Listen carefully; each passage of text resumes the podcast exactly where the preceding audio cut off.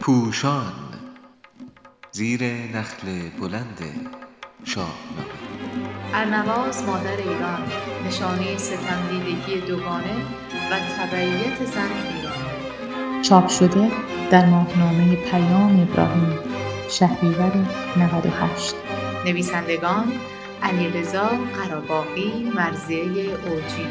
گوینده زهره رئیسی. تدوین صدا آرش قلمفر موسیقی سوزنه از حجت کوهسارگان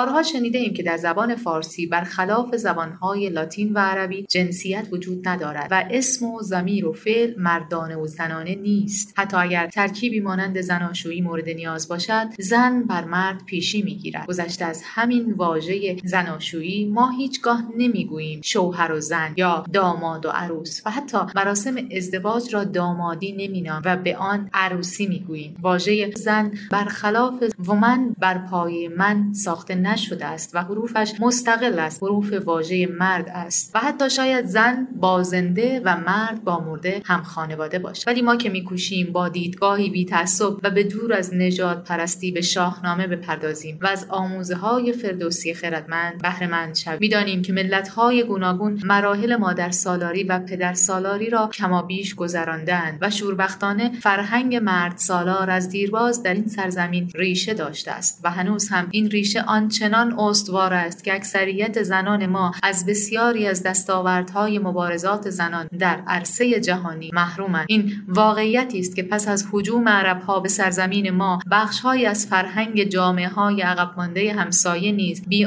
که اسلامی باشد به زور شمشیر و زیر پوشش دین بر فرهنگ پیشرفته تر ایرانی تحمیل شد. برای نمونه برج تاریخی لاجیم که بر بالای آن دو خط کوفی و پهلوی در زیر هم نوشته شدند نشان می‌دهد حتی پس از سه چهار قرن عربها نتوانسته بودند فرهنگ خود را در مازندران جا بیندازند و این برج به دستور دختری به نام چهرازاد ساخته می شود بیگمان جایگاه زنان در قرنهای پس از آن افت کرد و آنان از عرصه های اجتماعی بیشتر رانده شدند.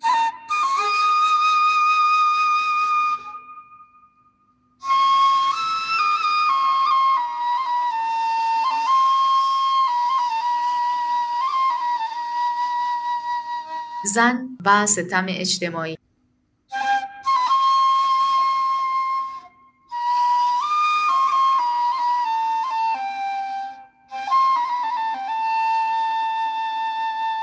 اگر به شاهنامه نگاه کنیم این واقعیت را فرزانه توست چنان بازتاب می دهد که جایگاه زن در پیش و پس از اسلام از همان آغاز شاهنامه آشکار می شود فردوسی بزرگ که در همان سالها میزیسته است شاهنامه را بسیار مردانه آغاز می کند طبیعی است که در دیباچه کتاب از پیامبر و علی علیه السلام و سپس از نخستین گردآورندگان شاهنامه همچون ابو منصور محمد عبدالرزاق و ابو منصور معمری و دقیقی شاعر و پس از آن از سلطان محمود و پدر و برادر او و از سپهدار خراسان نام برده شود و به این مردان اشاره رود. اما همین فردوسی خردمند که در آغاز داستان بیژن و منیژه نشان می‌دهد بانوان فرهیخته باسواد هنرمندی بودند که زبان پهلوی می‌دانستند و به سرگذشت پیشینیان هم علاقه داشتند. در گرد آمدن شاهنامه تنها پهلوانان دهقان نژاد موبدان سالخورده جوانان گشا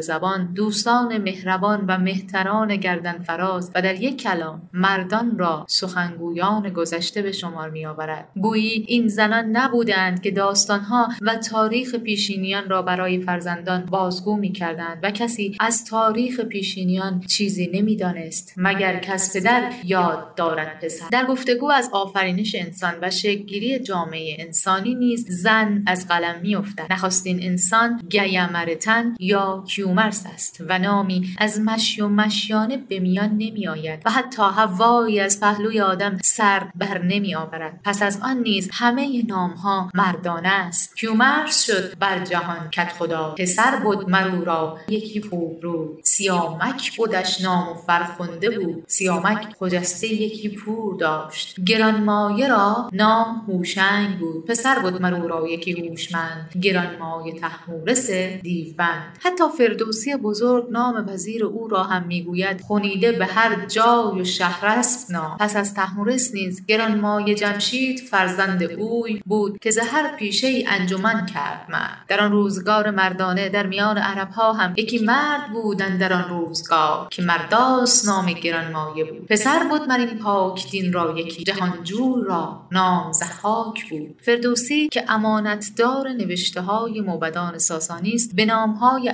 ارمانک و گرمانک و معبدی به نام زیرک دسترسی دارد و از آنان نام می‌برد. سرانجام نام فریدون و کاوه و برادران و پسرانشان به شاهنامه باز می شود ولی نخستین برخورد شاهنامه بازن از موضعی منفی است. نخستین مادری که شاهنامه از او نام می‌برد مادر زحاک است که گویا به همسرش وفادار نبوده و فرزندی زنازاده دارد. مگر در نهانش سخن دیگر است؟ پژوهنده را راز با مادر است. به جز این یک بار دیگر هم از مادر نام برده می شود ولی آن هم با مرگ پیوند می خورد که جز مرگ را کس ز مادر نزاد اگر از دختر نام برده می شود آن هم با جنبه منفی و خار کننده همراه است زیرا زحاک به او دست اندازی می کند کجا نامور دختری خوب روی؟ به پرده درون بود بی گفت و گوی. پرستنده کردیش در پیش خیش نه رسم بود نه کیش. از همسر و جفت هم در چارچوبی ناگوار سخن گفته می شود زیرا ابلیس به قلب و حریم خصوصی زحاک نفوذ می کند و در جایگاه جفت او قرار می گیرد بفرمود تا دیو چون جفت او همی بوسه داد از بر سفت او. تا اینجا 557 بیت از شاهنامه به روایت نامه باستان دکتر کزازی سروده شده است. ولی از هیچ زنی نام برده نشده است. بیگمان این نشانه دیدگاه مرد سالار در زمان فردوسی است. ولی آیا این دیدگاه بر فردوسی بزرگ هم حاکم بوده است. از آن استاد فرزانه آنقدر ریز کاری سراغ داریم که شاید این کار را نیز خردمندانه انجام داده باشد. تا هم جایگاه بانوان در دیدگاه مردمان آن زمان و پیش از آن را در امانتداری نسبت به متن خدای نامک ها نشان دهد و هم پیدایی نام زنان را با پیدایی ستم و دیکتاتوری در جامعه همزمان کند. گویی هرگاه ستم آشکارتر می شود بیش و پیش از هر چیز زنان هستند که در معرض آسیب بیشتر قرار می گیرند. از سوی دیگر در چنین شرایطی نیاز بیشتری به حضور زنان احساس می شود تا فضای جامعه اندکی تلطیف گردد و قابل تحمل شود. به هر حال در کودتای نظامی و با آغاز دیکتاتوری زحاک است که نام دو زن ارنواز و شهرناز در شاهنامه می آید دو پاکیز از خانه جمشید برون آوریدند. لرزان چوبید که جمشید را هر دو دختر بودند سر بانوان را چو افسر بودند ز پوشیده رویان یکی شهرناز دگر پاک دامن به نام ارنواز به ایوان زحاک بردندشان بدان اژدها فش سپردندشان بپروردشان از ره جادوی بیاموختشان کژی و بدخوی. شاید خردمند توس با همزمان کردن پیدایی نام زن در شاهنامه با حاکمیت ستم می‌خواهد نشان دهد که یکی از شاخصهای جامعه دیکتاتور زده خشونت نسبت به زنان است. بیرون کشیدن این دو بانو از خانه جمشید و بردن آنان به ایوان زحاک به معنای پایان کار جمشید است. آن دو را چه دختران و چه خواهران جمشید بدانیم از زنان شبستان و در حریم او به شمار می رفتند و در آن روزگار تصاحب زنان و خواهران و مادران و دختران شاهان شکست خورده یا حرم سرای او به معنای اعلام پیروزی نهایی و قطعی بوده است. همین رفتار نشان می دهد که به درستی افزایش ستم بر زنان شاخص گویایی برای ظهور و اوجگیری دیکتاتوری است. فردوسی بزرگ که هر واژه‌ای را با هوشمندی و با به کار می‌گیرد پیش از اینکه بگوید دختران جمشید لرزان چوبید بودند چرایی آن را در سه بیت پیاپی تبیین می کند نهان گشت کردار فرزانگان پراکنده شد کام دیوانگان. هنر خار شد جادویی ارجمند. نهان راستی آشکارا گزند. شده بربدی دست دیوان دراز به نیکی نبودی سخن جز به راز. حکیم فردوسی آنچنان که گویی خود شرایط زندگی در حاکمیت های دیکتاتوری را زیسته است و از چند چون آن باخبر است میفرماید انسانهای خوب هنوز هستند ولی از آنجا که دیوار موش دارد و موش هم گوش دارد خوبی آنها پنهان و نهان است و افشاگری ها در گوشی انجام می شود دیوانگان یا بیخردان برای فردوسی مفهوم دقیقی دارد کسانی که خرد را کنار گذاشتند و در اداره جامعه منطق را زیر پا می‌گذارند دیوانه هستند. این از نظر فردوسی اتهامی بزرگتر از ستمگری است. زیرا در شاهنامه انسان به خردش انسان است وگرنه دیو سیرتی است که جامعه انسان برتن دارد. بیهوده نیست که ابلیس برای تویی کردن جهان از آدمیان از زحاک می‌خواهد که مغز مردم را خوراک مارانش کند. زیرا انسانی که خردمند نباشد دیگر انسان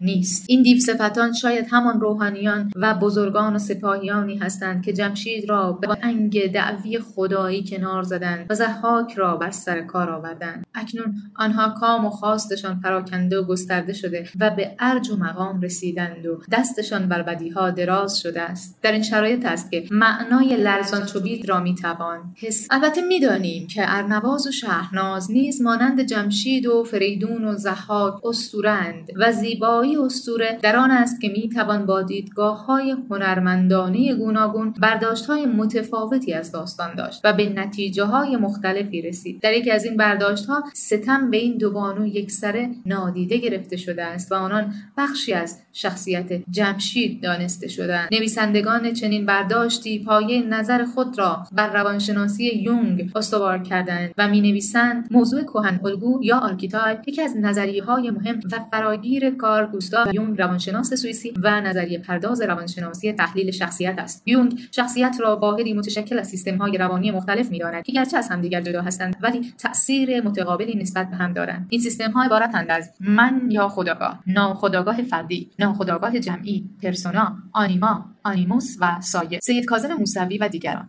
این نویسندگان سپس هفت سیستم یاد شده را بررسی می کنند و ارنواز و شهناز را نماد یکی از سیستم های روانی جمشید می دانند و می در شاهنامه این زنان آنیمای وجود جمشیدند که بر اثر بیخردی از او دور شده و به اسارت زحاک سمبل پریدی در آمدند یعنی آنیمای مثبت به آنیمای منفی تبدیل شده است. ذهن منطقی جمشید از تشخیص کنش های پنهان درونی عاجز می شود و این عناصر مادینه را که در واقع خرد راهنما و نیروی یاریگر ذهن به محسوب می شدند از خود دور کرده و به اسارت می سپارد و در واقع به پریدی تبدیل می کند فریدون شهریار خردمند و خداگاه آنان را پس از گذشتن از آب آزاد می کند و باز می گرداند در واقع آنیما به شکل مثبت و پیراسته شده به فریدون می پیوندد و آزادی زنان نشانه پیروزی قهرمان در نبرد است. از دیدگاه یونگ رهانیدن عنصر مادینه به مسابه ترکیب درونی روان است و تمامی کارهای واقعا خلاق و آن نیاز دارند. فریدون هم برای دربند کشیدن زحاک که می تواند کار خلاق او محسوب شود ابتدا زنان اسیر را آزاد می کند یعنی روان خود را کشف کرده و به خداگاه می‌رسد و پس از آن زحاک را به بند می‌کشد. آنان خرد دور شده و محجور جمشیدند که به فریدون باز میگردند. عمر طولانی به آنها فرصت می‌دهد تا دوران هزار سالی زحاک را تجربه کنند و پس از آن به همسری فریدون درآیند در حالی که هنوز زاینده و جوان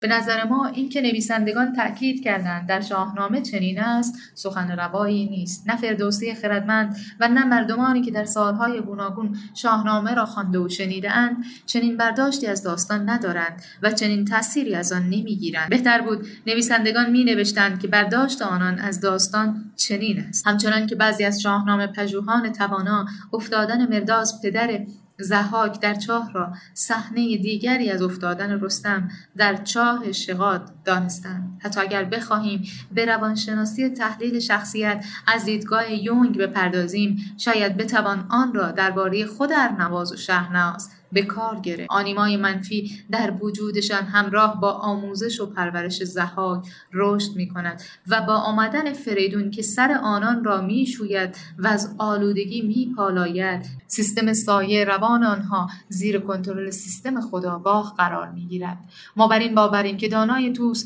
با اسطوره ها کمابیش آشنا بوده و بر پایه منبع گوناگونی که در اختیار داشته کوشیده است ضمن وفاداری به متن پرتو خرد را بر آنها بتاباند و کلیدهایی برای راهنمایی خواننده در جای جای شاهنامه و در لابلای بیتها بگذارد تا آنان را به دیدگاه راسیونالیستی خود نزدیک کند. ما نیز میکوشیم هرچه بیشتر به رمز و رازی که فردوسی خردمند در شاهنامه تعبیه کرده است دست یابیم و تأثیر را که این برداشت در عمل بر فرهنگ جامعه ما داشته است ببین هر تحلیلی که از دیدگاه خردمندانه فردوسی بسیار دور شود هر قدر هم زیبا و نوآورانه باشد.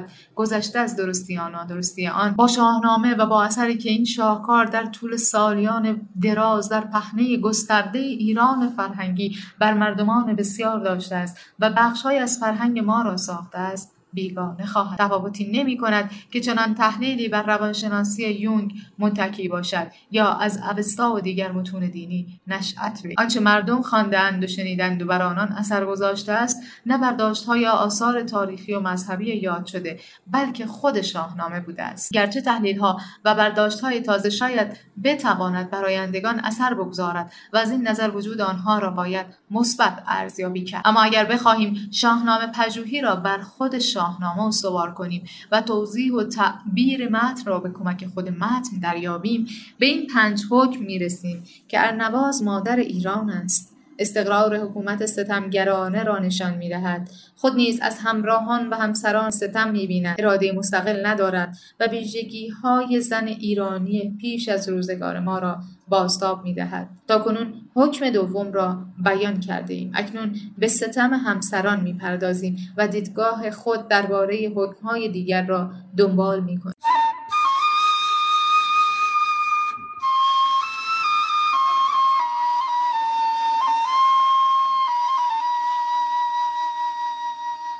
زن و ستم همسران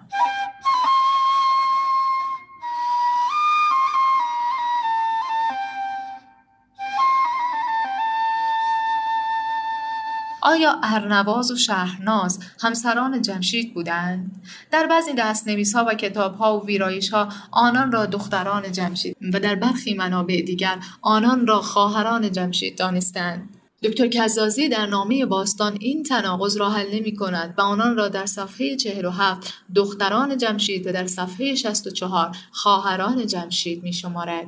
اینکه آنان را دختران یا خواهران جمشید بدانیم تفاوتی در اصل موضوع ندارد دستنویس فلورانس که اقدم نسخ به شمار می آید و نزدیک به دو قرن پس از پایان شاهنامه نوشته شده است ارنواز و شهناز را خواهران جمشید می داند. نزدیک به شصت سال پس از فلورانس دستنویس کتابخانه بریتانیا در لندن نوشته شده که آنها را دختران جمشید می‌داند در آثار به زبان پهلوی برای جمشید سه خواهر نام بردند ولی در اوستا ارنواک و سنگواک خواهر جمشید نیستند و ایمه و ایمه خشعت که به معنای جمع خورشید چهره است تنها یک خواهر دارد که ایمک نام دارد. در ادبیات سانسکریت و منظومه حماسی مهابهارات و ودا هم یمه و یمی خواهر و برادرند و داستان آنها با مشی و مشیانه که نخستین انسانها در اسطوره های کهن ایرانی هستند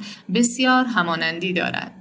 آنان حتی می توانستند همزمان همسر جمشید هم باشند. زیرا گویا رسم خویدوده به ویژه در میان اشراف وجود داشته است تا خون پاک با دیگران آمیخته نشود و نیز وراست شاهی از دست نرود. خادم از به نقل از روح الامینی می نویسد استاد ابراهیم پورداوود این واژه را همان خودداده و پیوند میان خیشاوندان دانسته است. در سروده های ریگودا به نقل از جلالی ناینی می‌خوانیم که یامی زیبا در آتش عشق برادرش یاما میسوخت و پیشتر دیدیم که یاما شاید همان جمع باشد.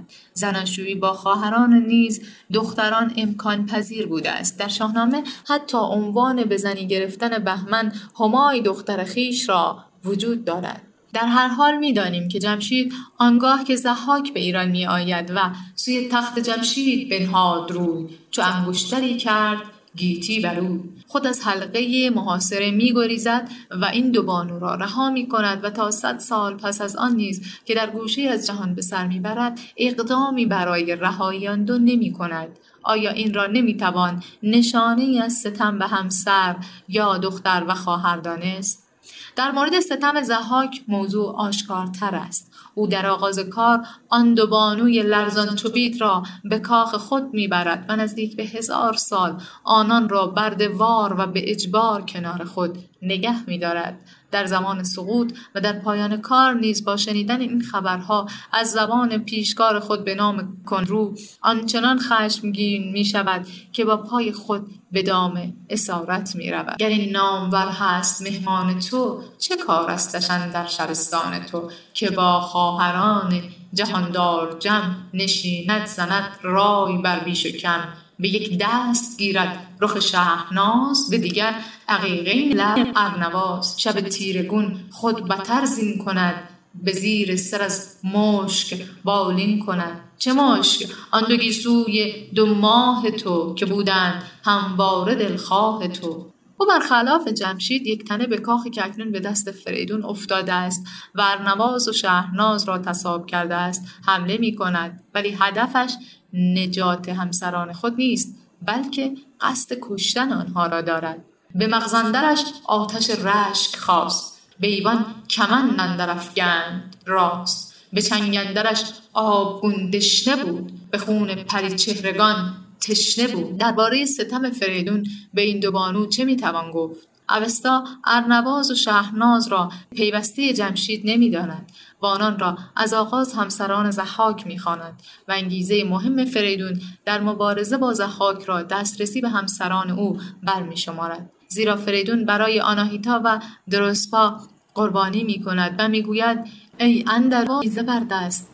مرا این کامیابی ارزانی دار که من برای اجیده ها که سپوزه سکله شش چشم آن دارنده هزار چالاکی آن دیو بسیار زورمند دروج آن دروند آسیب رسان جهان آن زورمندترین دروجی که اهریمن برای تباه کردن جهان اشع به پتیارگی در جهان استومند بیافرید پیروز شوم و هر دو همسرش سنگهوک و ارنوک را که برازنده نگهداری خاندان و شایسته افزایش دود مانند از وی بربایم. این به روایت شاهنامه نزدیکتر است. زیرا زحاک پس از پیروزی بر جمشید بر نواز و شهرناز دست مییابد. ولی فریدون در آغاز به سراغ آن دو می‌رود و در حالی که هنوز همسر زحاک هستند آنان را به دست میآورد. در آینده فریدون از این بانوان نسل می‌کشد.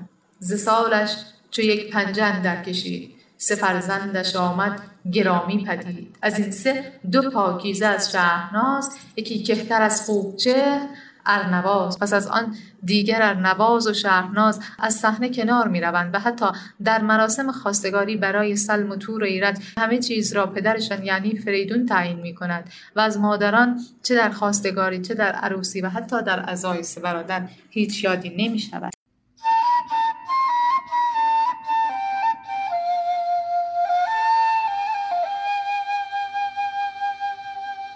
تبعیت از همسران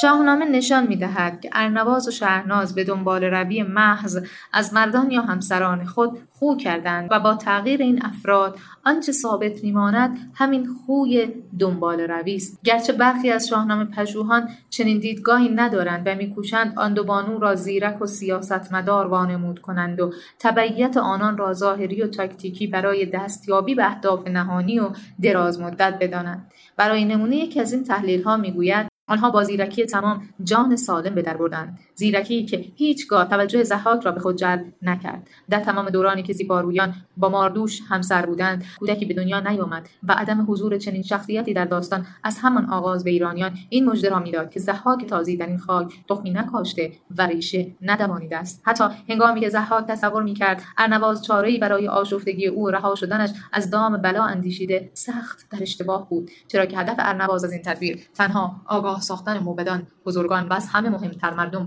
از سقوط و فروپاشی ماردوش بود. زیرا به این ترتیب هر کسی که از خواب او باخبر می‌شد می‌توانست نوید سرنگونی او و ظهور جوانی برومند چون فریدون را به دیگران بدهد و در گوش ستم دیدگان بخواند که اندکی صبر سحر نزدیک است.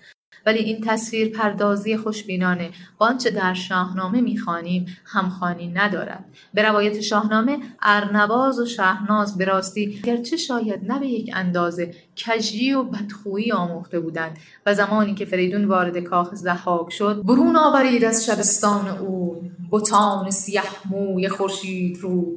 بفرمود شستن سرانشان نخست روانشان پس از تیرگی ها بشست. ره داور پاک بنمودشان از آلودگی سر بپالودشان که پرورده بود پرستان بودند سراسیمه بر سان مستان بودند. پس از آن است که این بانوان اسطوره‌ای که هزار سال جوان ماندند و سیهموی هستند دوباره به شرایط پیش از جادوی زحاک برمیگردند. ولی پیش از آن حتی در دوران ستمگری زحاک گرچه ستم را حس می‌کنند و به طور غریزی از مارها در حراستند ولی باز هم تابع و مطیع او هستند و با پذیرش واقعیت و نداشتن چشماندازی متفاوت گاه برایش خیراندیشی هم می‌کنند این همه در حالی است که ارنواز و شهرناز از زنان اشرافی و از قشر بالای جامعه هستند و برخلاف زنان عادی که ناگزیر به تبعیت محض از مردان خود هستند برای ارنواز و شهرناز حدی از احترام و استقلال قابل تصور است. دکتر خالقی مطلق به خوبی نشان می‌دهد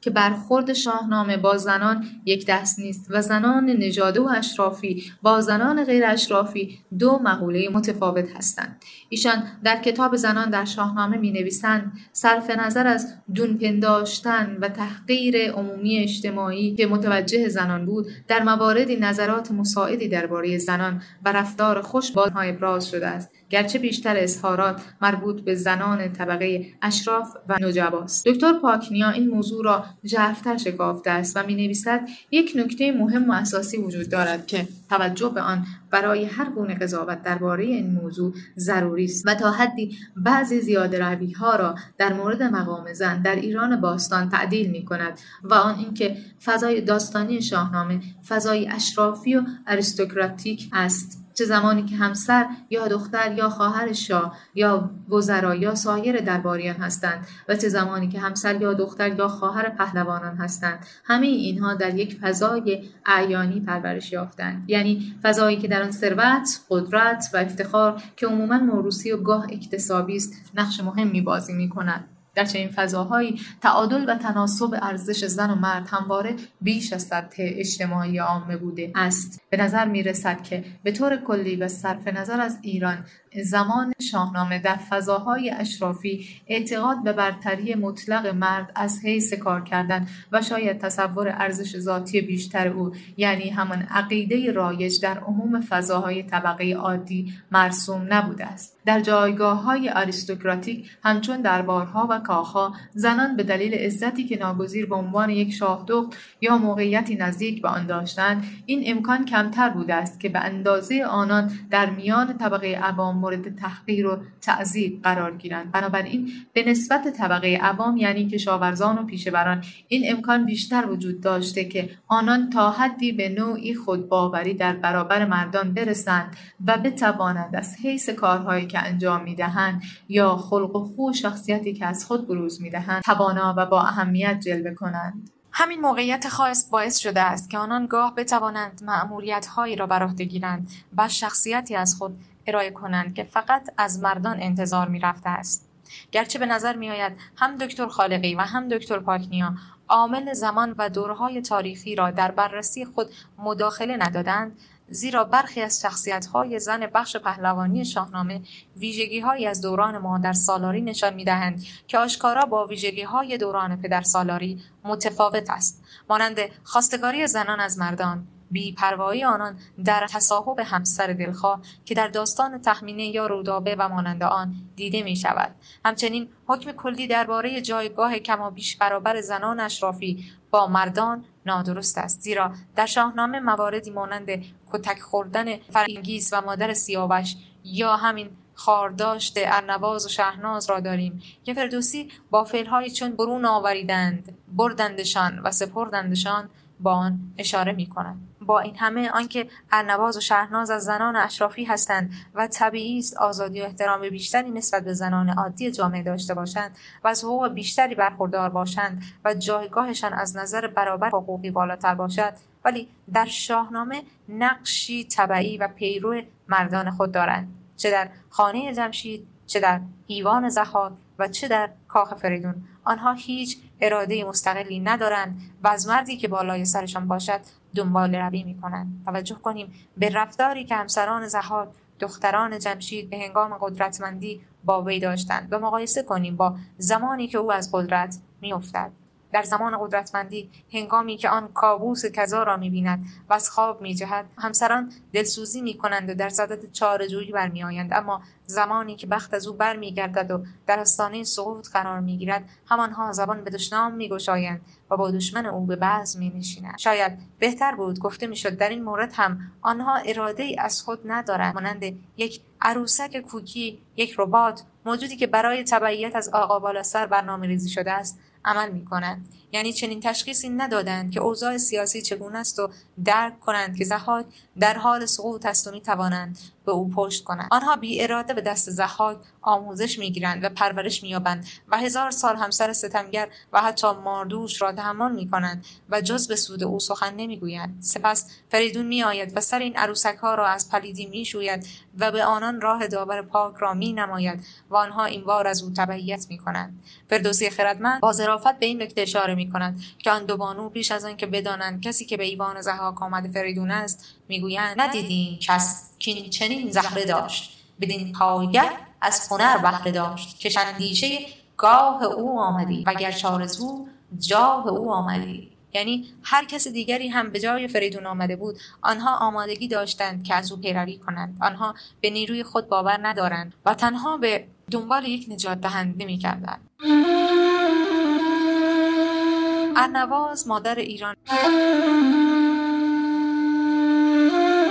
می‌دانیم که ایرج از ارنواز و دو برادر بزرگتر او سلم تور از شهرناز به دنیا میآیند زمانی که فریدون جهان را میان فرزندان خود بخش می کند ایران به ایرج می رسد و می توان گفت نام ایران با نام ایرج و نام توران با نام تور پیوند می خورد پس ارنواز که مادر ایرج است به نحوی مادر ایران نیز به شمار می رود چه بسا ارنا نیز به همین نام اشاره داشته باشد. به ویژه که در نامه باستان میر جلال الدین کزازی ارنواز به معنی گویندی سخنهای محبت آمیز یا کسی که دعاهایش مستجاب می شود یا زنی که از ستم سخن می‌گوید دانسته نشده است و گفته می شود واز از ستا که واک به معنی سخن گفتن آمده است. ولی معنی پاره نخستین آن ارنا به درستی روشن نیست. به نظر میآید فردوسی بزرگ تمایز میان این دو خواهر قائل است و تکیه خود را در حاضر جوابی و چاراندیشی روی ارنواز می‌گذارد و به گونه او را بر شهناز برتری میبخشد. زمانی که زحاک خواب می‌بیند و فریاد می‌کشد بجستند خورشید رویان زجا از آن قل و قل نام و کت خدا چنین گفت زحاک را ارنواز که شاه چه بودت؟ نگویی براز که خفته به آرام در خان خیش بدین سن بترسیدی از جان خیش. زمین هفت کشور به فرمان توست و دیو و مردم نگهبان توست. و باز هم این ارنواز است که هوشمندی و حاضر جوابی نشان می‌دهد. به شاه گرانمایه گفت ارنواز که بر ما بباید گشادند راز. توانیم کردن مگر چاره که بیچاره نیست؟ پتیاره زهر کشوری گرد کن مهتران. ز شناسان افسونگران سخن سر به سر موبدان را بگوی. پژوهش کن و راستی بازجوی این سخنها را چه چارهجویی دیرهنگام و نافرجام نزدیکان حکومت برای تغییر روند سرنگونی نزدیک زحاک بدانیم و چه زیرکی پنهانی برای شتاب بخشیدن به این روند بشماریم. آنچه آشکار است تفاوت گذاشتن فردوسی بر نقش ارنواز و شهرناز است. حتی فریدون که خودش را معرفی می کند آن خواب را به یاد می آورند و باز فردوسی نشان می دهد که خمیری ارنواز با شهرناز تفاوت دارد و اوست. که زودتر به هوش می آید سخنها چو بشنید از او ارنواز گشاده شدش بر دل پاک راز. بدو گفت شاه آفریدون تویی که ویران کنی تنبل و جادویی. فردوسی دانا بسیار هوشمندانه و با دقت هر بیت را می نویسد در آینده که فریدون می‌خواهد برای سلم و تور و ایرج خواستگاری کند تاکید می کند که کلید حل این همه توجه ویژه برنواز است. خواهر ز یک مادر و یک پدر پری چهره و پاک و خسرو و هر می‌خواهد همه چیز یکسان باشد. تنها خواهر بودن عروسهایش کافی نیست. می‌گوید مبادا یکی ناپدری یا نامادری داشته باشد. باید هم پدرشان و هم مادرشان یکی باشد. پس تنها تفاوتی که میان سه پسر فریدون است مادر خودشان است. درست همین ایرج فرزند ارنواز است که به دست فرزندان شهرناز کشته می شود از همین رو دانای توس در آن بیتها ارنواز را برتر می نشاند و این اتفاقی نیست. به حکم وزن شعری هم نبوده است زیرا واجه های ارنواز و شهرناز در همه این بیت ها می توانند از لحاظ وزنی جایگزین شوند. دکتر خالقی مطلق در مقایسه تطبیقی خود در بیتی که نام این دو بانو در آن بیان شده است شهرناز را در مصرع نخست و ارنواز را در مصرع دوم آوردند بیگمان برای این گزینش دلیلهایی داشتند اما به نظر می رسد آنچه از اقدم النسخ یعنی دستنویس فلورانس نقل کردند شایسته تر باشد. ز پوشیده رویان یکی ارنواز دگر پاک دامن نکو شهرناز. از فردوسی بزرگ آنقدر ریزی کاری و دقت دیده ایم که به نظر نمی آید نخستین بانوی را که در شاهنامه نام می‌برد ارنواز مادر ایرج و مادر ایران. نباشد. حکیم فرزانه این افتخار را به شهرناز نخواهد داد و نواز را در جایگاه نخستین نام خواهد گذاشت و ثبت دستنویس فلورانس درستتر به نظر می رسد گرچه فردوسی نشان می دهد که او با وجود آنکه هوشمند است و سخن می‌گوید و نظر می‌دهد باز هم مانند شهناز دلسوز و راهنمای مردی است که در کنارش قرار دارد.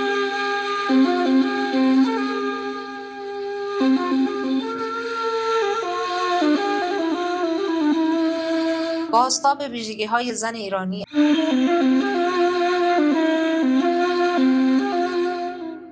ارنواز با اینکه کجی و بدخویی آموخته بود اما آنقدر هوشمند بود که بداند همسرش به او ستم می‌کند. او گرچه از نزدیک شدن به زحاک پریز می‌کند ولی چشمانداز و آلترناتیوی جز این شیوه تصنیم و تبعیت نمی‌شناسد.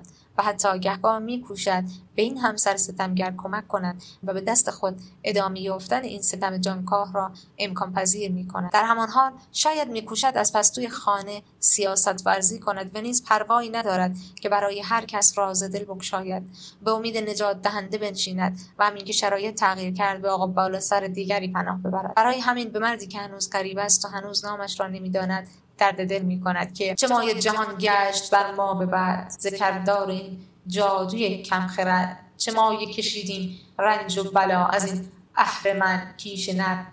ها رفتار این مادر ایران رفتار زنان بسیاری در طول تاریخ این سرزمین بوده است که ستم همسران ستمگر مرد سالار دم نمی آوردند و تسلیم محض آنان بودند مگر قدرتی از بیرون وارد شود و شرایط را تغییر دهد. هرچند این بار نیز پیرو قدرت نوظهور می شدند. گرچه به نظر می رسد این رفتار و این فرهنگ به گذشته تعلق دارد و زنان امروز ایران روز به روز رفتاری نمانند ارنواز که همچون فرانک دارند و با آگاهی از توانایی های خود ضمن پاسداشت کیان خانواده آگاهانه با ظلم و ستم در میافتند. اگر لازم باشد مردان خود را نیز راهنمایی می‌کنند به عنوان یک کنشگر اجتماعی به اصلاح جامعه می‌پردازند و برای پیشرفت خانواده خود از هیچ کوششی فروگذار نمی‌کنند. در زمان انجام این پژوهش داستان ارنواز چنان مستمان کرد که قلم از دستمان به در رفت و یک ربایی و یک غزل سرودیم که حیفمان آمد برای حسن ختام نیاوریم. ربایی از علیرضا قراباقی و غزل از مرزیه اوجیست با آهن و گرز گاف سر میگردد جادوی دمار بی اثر میگردد ایران و خدا و ارنوازش بودی یک روز خدا دوباره بر میگردد اندوهوار آینه بی تابم. تصویر لبخندی نشسته بر نقابم. خورشید رو پوشیده رو پاکیز دامن. هم بستر مرداب و دریا چون حبابم. بر گونه تاریخ اشکم آرزویی. نابارور بر آسمانی بی شهابم جمشید و زحاک و فریدون مست از من. در بزم شاهان لذت جامی شرابم. که من شو. فره جمشیدیم رفت. آلوده کن روح پر از رنج و عذابم. من مام ایرج دختر ایران زمینم. پادفره رنج و نوید استرابم. زایندگی را پاس میدارم. اگرچه تصویر مردابی میان حسر قابم فرقی ندارد. پادشاه من که باشد؟ من ارنوازی در شبستان سرابم.